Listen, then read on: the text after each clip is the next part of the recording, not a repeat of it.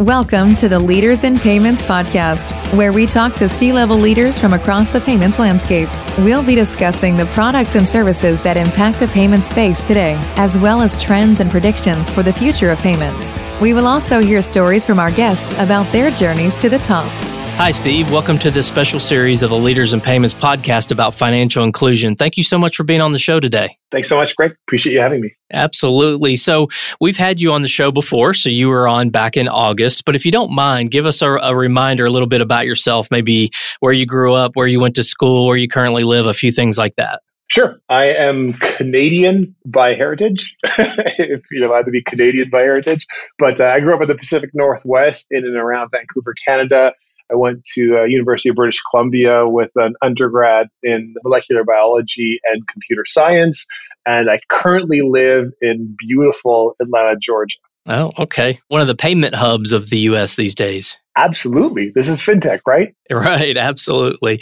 Well, before we dive into financial inclusion, obviously that's the theme of this month. Let's talk a little bit about Instant Financial. Do you mind telling the audience what Instant Financial does? Sure. Instant Financial is the pioneer of no fee, no interest earned wage access. So we provide the service to mid and large size employers who in turn roll instant out as a key benefit for their employees. And these employees now have access to some of their earnings within the standard pay cycle. Again, no charges, no fees, no interest. We're really putting employees in control of their pay without disrupting the payroll cycle or the payroll systems that the employer has in place. And correct me if I'm wrong, you're one of the founders there, right? Yes, I'm one of the founders. I was the founding CEO of the company and came back to serve Instant after a little bit of a hiatus back in May and now serve Instant as the chief operations officer.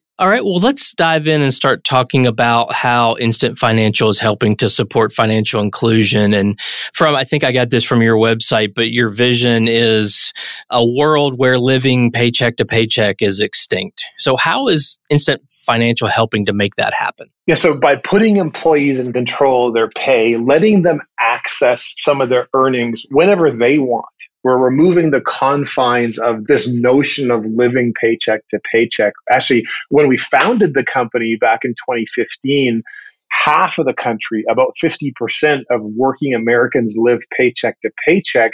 And interestingly, Greg, that problem has gotten worse. It's about 80% today of working Americans live paycheck to paycheck. So instead of forcing these employees to turn to so called alternative financial services to make ends meet between paychecks, we let the employee have access to their own earnings so they can take an instant pay at the end of their day and go to the gas station or go to the grocery store, or take home a few bags of groceries to the family. So use their own earnings to make ends meet, essentially solving for that paycheck to paycheck problem. Said a different way, Greg, I guess one way to think about it is when farmers are growing whatever food you want to talk, when they're growing corn, they don't flood the plain every two weeks, right? There's a sprinkler. And every single day they sprinkle out. And that's kind of the nature of health, having a little trickle every single day. And so we took essentially the same principle and applied it to payroll can we allow people to uplift their financial wellness. So by instead of flooding the plain every two weeks with a paycheck and then this kind of feast and famine sort of behavior that most of working america deals with today can we provide a healthier environment by letting employees have access to earnings whenever they want instead of being confined to this biweekly paycheck? And that's exactly what we see we see employees standing taller at work because they're able to access their money whenever they want. They don't have to borrow from each other. They don't have to borrow from a manager. They don't have to turn, like I was saying, to alternative financial services and pay a bunch of interest or fees or what have you on these other services when they run a little short of cash in hand between paychecks. Do they have to have a checking account? Absolutely not. So, really, what we did is we built a service that allows effectively every employee to participate in the program. So if someone has their own account, they can take their instant pay and move money to their own account if they'd like. We also give them the instant prepaid Visa debit card. So effectively giving them real time access to their earnings and their instant pay or instant tips, whatever kind of uh, services the employer has rolled out from Instant. And that prepaid Visa debit card gives them instant access without any fees or charges to those earnings. So effectively, every employee at any of our clients can participate in the program, whether they have a checking account or not. And in fact, we don't do credit checks. We're not looking for a specific FICO. As you know, there's 122 million Americans that fall under the 660 FICO level.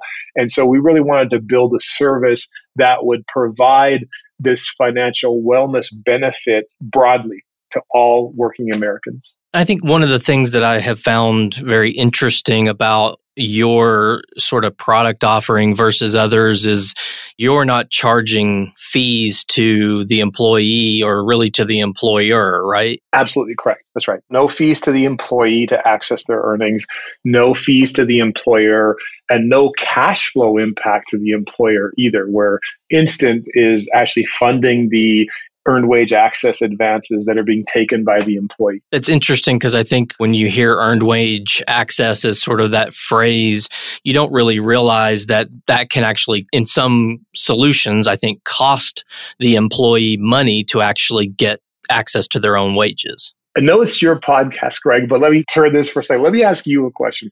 If you are paying fees to access earnings. I mean, doesn't that sound a lot like payday lending? Yeah, absolutely. And I'm not sure about you, but I've never heard of payday lending and financial wellness or inclusion really kind of being married together in a positive statement. So, no, we've been very, very careful and we've done the hard work to craft a program that doesn't reach into the pockets of hardworking, sometimes vulnerable working Americans. We think that's just way too close to the payday lending industry.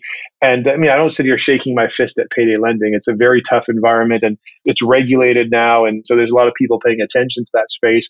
We did not want to found yet another lazy financial service that was monetizing greg people's most financially vulnerable moments right? We took a different approach and said as an example when the worker at the mcdonald's finishes her shift and she goes to the parking lot and turns the key on her car and the empty lights on on the gas tank that's the moment in time where most financial services take advantage of that financially vulnerable moment, right? Instant philosophically took a very, very different approach. We said at that moment in time, let's be there for her.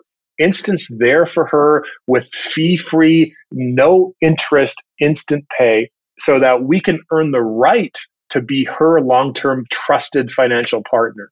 So that's really our model. It's very different from the transactional or subscription or some models that ask for a tip or a handout for the service that they provide. We took a very, very different model, and we think this is the right model for earned wage access.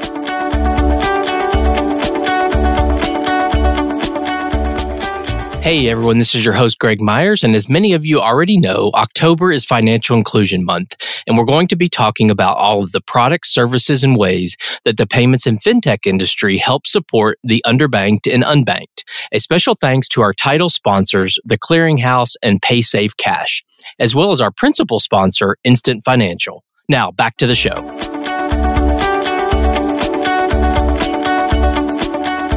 You mentioned a little bit ago the phrase financial wellness, and I know that's a, a, huge value proposition for Instant Financial. Do you mind speaking to what that means to you guys? Yeah, so I mean, I've been building out my true financial wellness roadmap for about 15 years now, 16 years in fintech. And I'd say talking about financial wellness is almost lazy, lazy at worst, and very, very aspirational at best. And so, for when we're looking at the kind of daily life of most of working America, we took a you know a, different approach and said if we're going to get to financial wellness, if we're going to get working Americans to be financially healthy, we first have to recognize where most of the working population is. They're financially vulnerable. So we have to first lift financially vulnerable Americans to being financially coping And then we can talk about graduating them from being coping to being financially healthy. So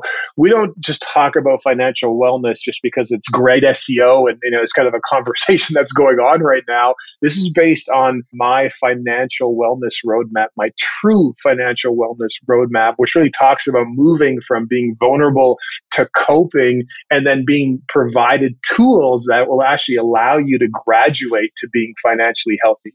Okay. And I think we all know that having access to your pay, I mean, you, have kind of already talked about it. It isn't necessarily equal for everyone, right? There's certainly barriers for the underserved communities. So can you speak to some of those barriers and then what you guys are doing to help overcome some of those? Yeah. I mean, and that's really Greg, the focus of where we started from a vision and mission perspective. It was really let's help the underbanked, the underserved, the unbanked.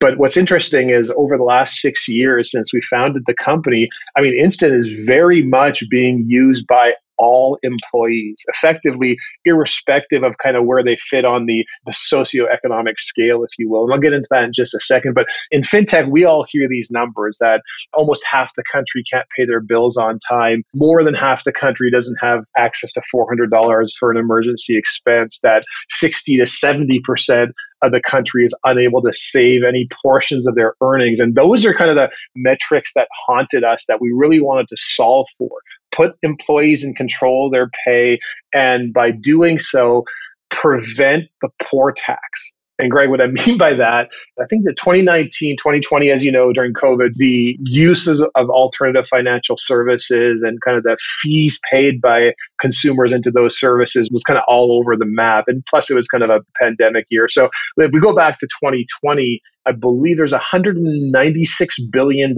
paid into the underserved market, right? The revenue driven by so called alternative financial services. So if you divide that $196 billion by the 63 million underserved US adults, that's $3,117 that comes out of the pockets of these vulnerable working Americans each year. I call that the poor tax. And I call it the poor tax because it's ineloquent, it kicks in the shin, but it draws attention to what the real problem here is. So by putting employees in control of their pay, we're attempting to keep vulnerable working Americans from having to participate in this poor tax. So there's a lot of conversations, as you know, in terms of minimum wage reform, benefits being provided to both part time as well as full time employees, whether someone's a W 2 or a 1099 based on the type of work they're doing. So, our vision is really very separate from all of those conversations. By giving employees no fee, no interest access, timely access rather, to their earnings when they need it, I want to put this $3,117 back into people's pockets and actually absolutely obliterate this so-called poor tax. I think that's the bedrock of financial wellness and what really Instant's vision and mission is all about. So talking earlier about just kind of the underserved, underbanked, and what's really interesting for us, I mean, Greg, we see over 50% employee participation in Instant. And that's the average. We have some bright, shining clients that have 90, 95, Greg, 99.4% employee participation in instant. It's like a benefits participation like no other benefit that's offered by an employer. So, as you can imagine, those sort of participation levels are well, well beyond your underserved or underbanked employees. Today in, in 2021, earned wage access is here it's staying, and we're seeing all categories of employees opting in to participate in instant pay. That's very interesting. And talking about some of the stats and the studies, it seems like from what I've read and seen out there, the number of underbanked and unbanked over the last 10 years in the US has decreased, which obviously is great. But the percentage of unbanked and underbanked in minority populations remains, I'll say, higher than it should be. So, any thoughts on how we can continue to lower the percentages in those minority groups? Yeah, I think, Greg, when you look at the employment of the vulnerable populations, right, from an ethnicity or sociogeographic perspective, they're typically working hourly work and they're usually multiple jobs that are being worked.